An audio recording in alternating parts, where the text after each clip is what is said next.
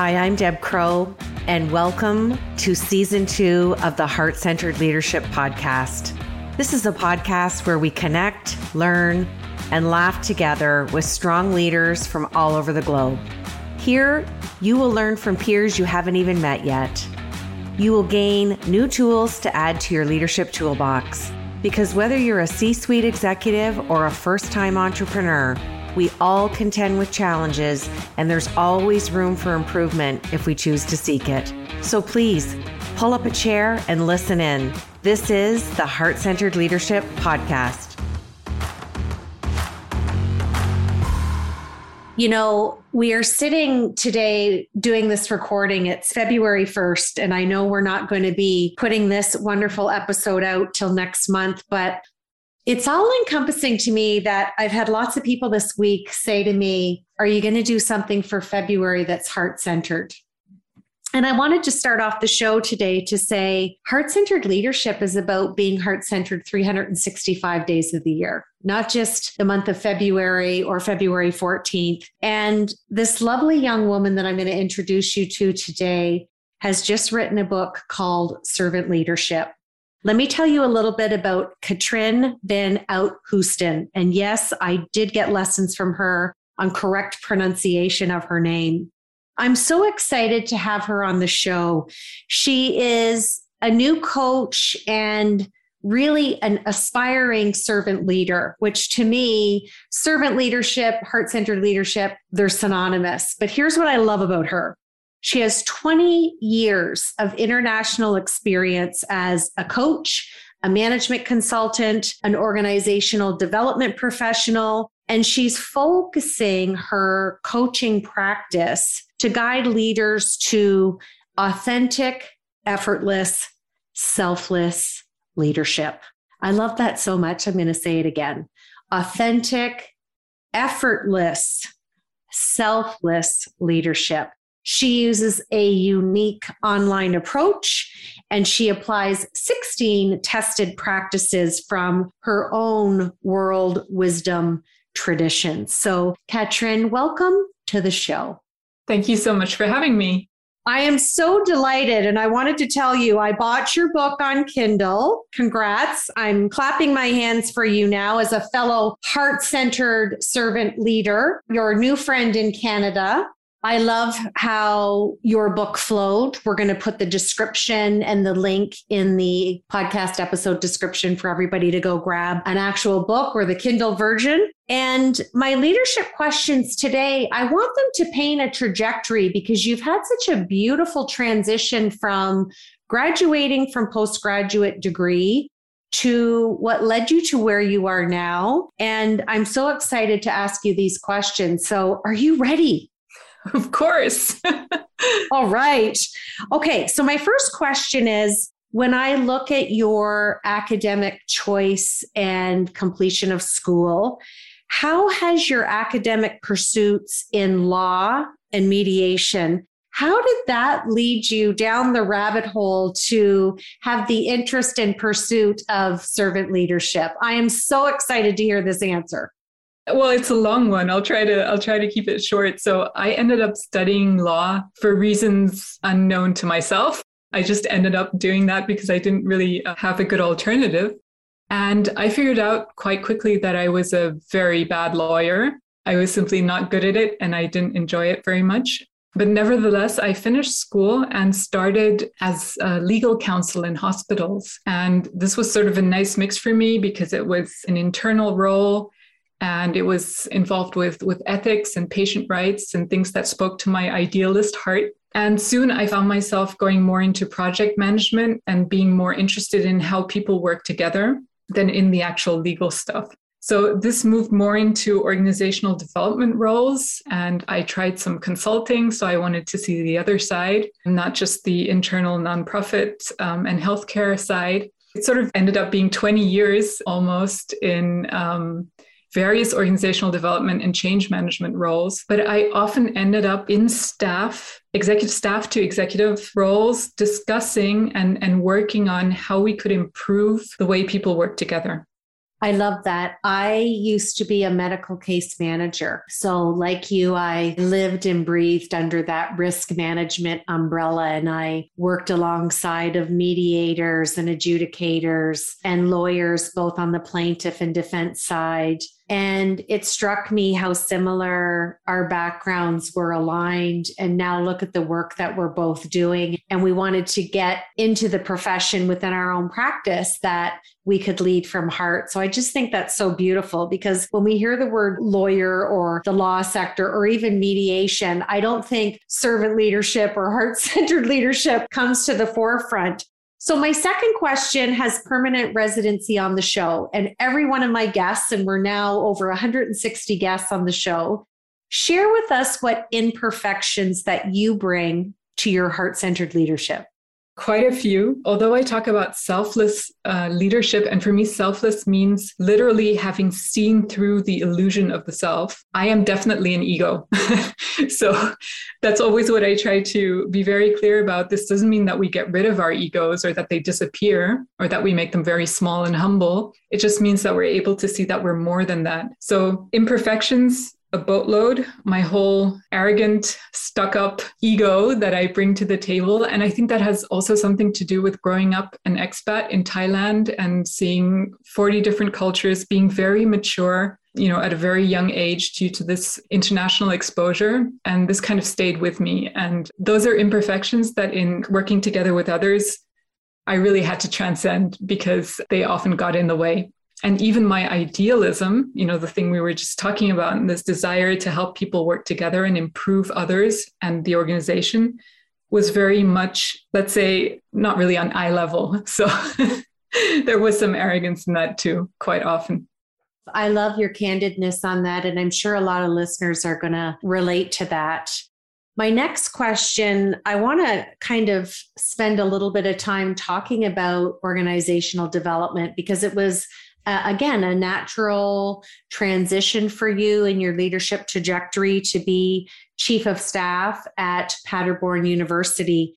And, and just a little qualification here chief of staff you know it's a big big role to undertake. You're you're working behind the scenes. You brought forth your transferable skills as a mediator you know mediating disputes and being that problem solver before it gets to the c suite executive level. It's it's the gatekeeper of all if you will. So share with us all those transferable skills that you brought from your time as a lawyer, your time in mediations, conflict resolution, all of that packaged into that chief of staff. What did you learn during your tenure in that role? What was present in servant leadership, or what did you really notice was missing and, and it led to your transition to where you are today? I know it's a loaded boat question, but it's so full of richness that I'm excited to hear from you? Well, I hope I give a coherent answer to that. I was actually at, at the age of uh, 27, I was also the youngest uh, general counsel, chief of staff, mixed role in, in, the Dutch Cancer Institute before I then transferred to the University of Paderborn in Germany in a similar role. So these were all similar roles where I was part legal, part chief of staff type of advisory to the president or the CEO. And what I noticed most of all was the politics, the posturing, the ego within both this hospital and university which are nonprofit organizations where either the students or the patients are supposed to come first. And in a way they do. I mean it's not it wasn't all negative. There were wonderful things being done. At the same time at this c-suite and manager level it was all about power and ego. How do i get my status and position and ambitions pushed through on the other hand, that's also how things got done in these organizations. So I think for me personally, there was this constant mix of I don't like this. I want the world to be different, the idealist side. Okay, but how can I deal with reality? How can I have influence in these roles and work for good? Do something, be a servant leader, help others progress and, and work together without falling into this political swamp so I guess that was a constant balance and dilemma that I faced in those roles. I'm so glad that you framed it the way you did. And wasn't it interesting that you kept having that tug and that pull to, again, have your own self awareness? And then it guided you back into probably the servant leader you've always been. Just such an interesting trajectory. This question I have asked only of you because I'm dying to hear your answer. And because you're a servant leadership and we have similar backgrounds, do you feel that servant leadership has been brought to the forefront with the global climate? Or do you feel that we're going back to basics and this is where leadership actually really started in history? Well, so for me, the current discourse around servant leadership has come back via the agile discussion. So the Scrum and Agile worlds have brought servant leadership back to the forefront. But the whole discussion, as I hear it now, is all about servant leadership as a moral imperative or an invitation to be this type of benevolent others first person. And nobody really tells you how to get there. So even the you know the original robert greenleaf literature is is very aspirational you know these are the qualities you're supposed to have and then they say, you know, good luck, become like Mahatma Gandhi or whatever it is, whoever your ideal is, and try to emulate that. So I think the push at the moment is from yes, we need these inspirational characters, we need these servant leaders on the scene. And at the same time, there's this bit of sarcasm or cynicism that nobody can live up to this anyway. So there's an undertone of servant leadership is ridiculous because it's not practical and, and nobody can live up to it again, both sides. And it's beautiful because we get to sit in the mediator chair and go, hold on a minute, this can be done. And, and I love that you anchored it back to what you said that agile behavior and looking at scrum masters and the discussion of bringing it back into servant leadership. You know, there's many leaders who have said to me over the last decade, you know, servant leadership, heart leadership, yeah, people might like you, but they won't respect you. What an opportunity for a great conversation. I love it. Yeah, so this is what I call the doormat argument, right? That if you become a servant leader, you're going to just overflow in, in unselfish, self sacrificing, self denying doormat behavior. Everyone's going to walk all over you and they won't respect you and won't take you seriously. So I guess there are people like that. I don't know. But this is why, for me, it's so important that what I call selfless leadership is not selflessness in the sense of being unselfish or self sacrificing or putting others first before myself and neglecting myself. It's actually literally seeing that the, the self, the ego, is a construct created by the mind. In the meantime, it has neuropsychological and other scientific background. So it's not just Buddhism, for example, saying this, but science as well. And this is something that I'm so excited about because it is something that every human being can learn to see. And hopefully, once they see it, they can practice it and keep it implemented into their servant leadership. I love that. Okay, I'm going to switch over to my Fab Four, just four fun questions. We want to see what's on the top of that brilliant mind of yours. Question number one Tell us something that we don't know about you. I have tried probably every single diet under the sun. I have a long obsession with nutrition and being the self experimenter that I am. I've tried everything. I mean, from whole food, plant based, completely vegan to the extreme opposite 100% meat only carnivore and everything in between. Well, I think that that's kind of fun and it's also contributing to your self-awareness and and culinary interests. I I can probably say the same. I'm I'm a big foodie and I love every kind of cuisine that's out there. I love to cook. I think it's a fun hobby. So there's something else we have aligned. Okay, second question. Who is a leader that you would love to meet and have dinner with? And this person could be living or they could be passed away. And share with us why you would want to meet this person and what would be like a burning question you would have for them.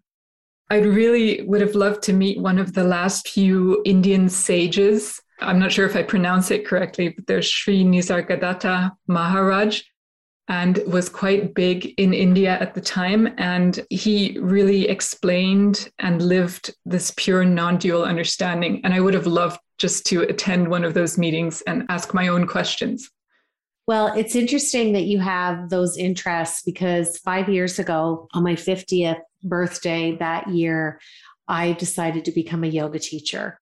Not because I wanted to teach, I did land up teaching for a little bit, but I wanted to really lean into that level of spirituality and learning the Sanskrit language and its history and, and richness. And it wasn't about doing downward dogs on my yoga mat because yoga is science of the mind. And I think it's contributed so much to my own self awareness and leadership. And I'm hearing that from you. And I think he would have been a phenomenal person just to meet and have an enriched conversation of learning his story. So I align with you on that so much. My third Fab Four question is Do you have a favorite word that you use on repeat or in your writing? And share with us what it is and why you use it. Effortless and authentic. They're on repeat because both are so important to me. The authentic selfless leadership, in contrast to this, you know, moral, doing good, dogmatic version of servant leadership, where it's all about this posturing humility and effortless because it's so important for me that this is the type of service, selfless service that flows. It flows out of us. And if it's anything that we have to force or manipulate within ourselves, that's not it. I love that. Beautifully said. And I'd agree. Those are two of your favorite words. They're in my favorite word toolkit, too. Before I ask you my last question that closes out the show, I just want to say Thank you for writing this book. Thank you for being a servant leader. I am grateful to LinkedIn that our paths have crossed. And I appreciate you wanting to spend some time with me today, but share your story and your expertise and give us a little glimpse into a little bit of your heart. So thank you for that. All right. All my guests close out the show by finishing this sentence Heart centered leadership is when the mind falls into the heart and we lead from there. You've been listening to the Heart Centered Leadership Podcast. I'm Deb Crow. If you like what you heard today, please rate and review the show.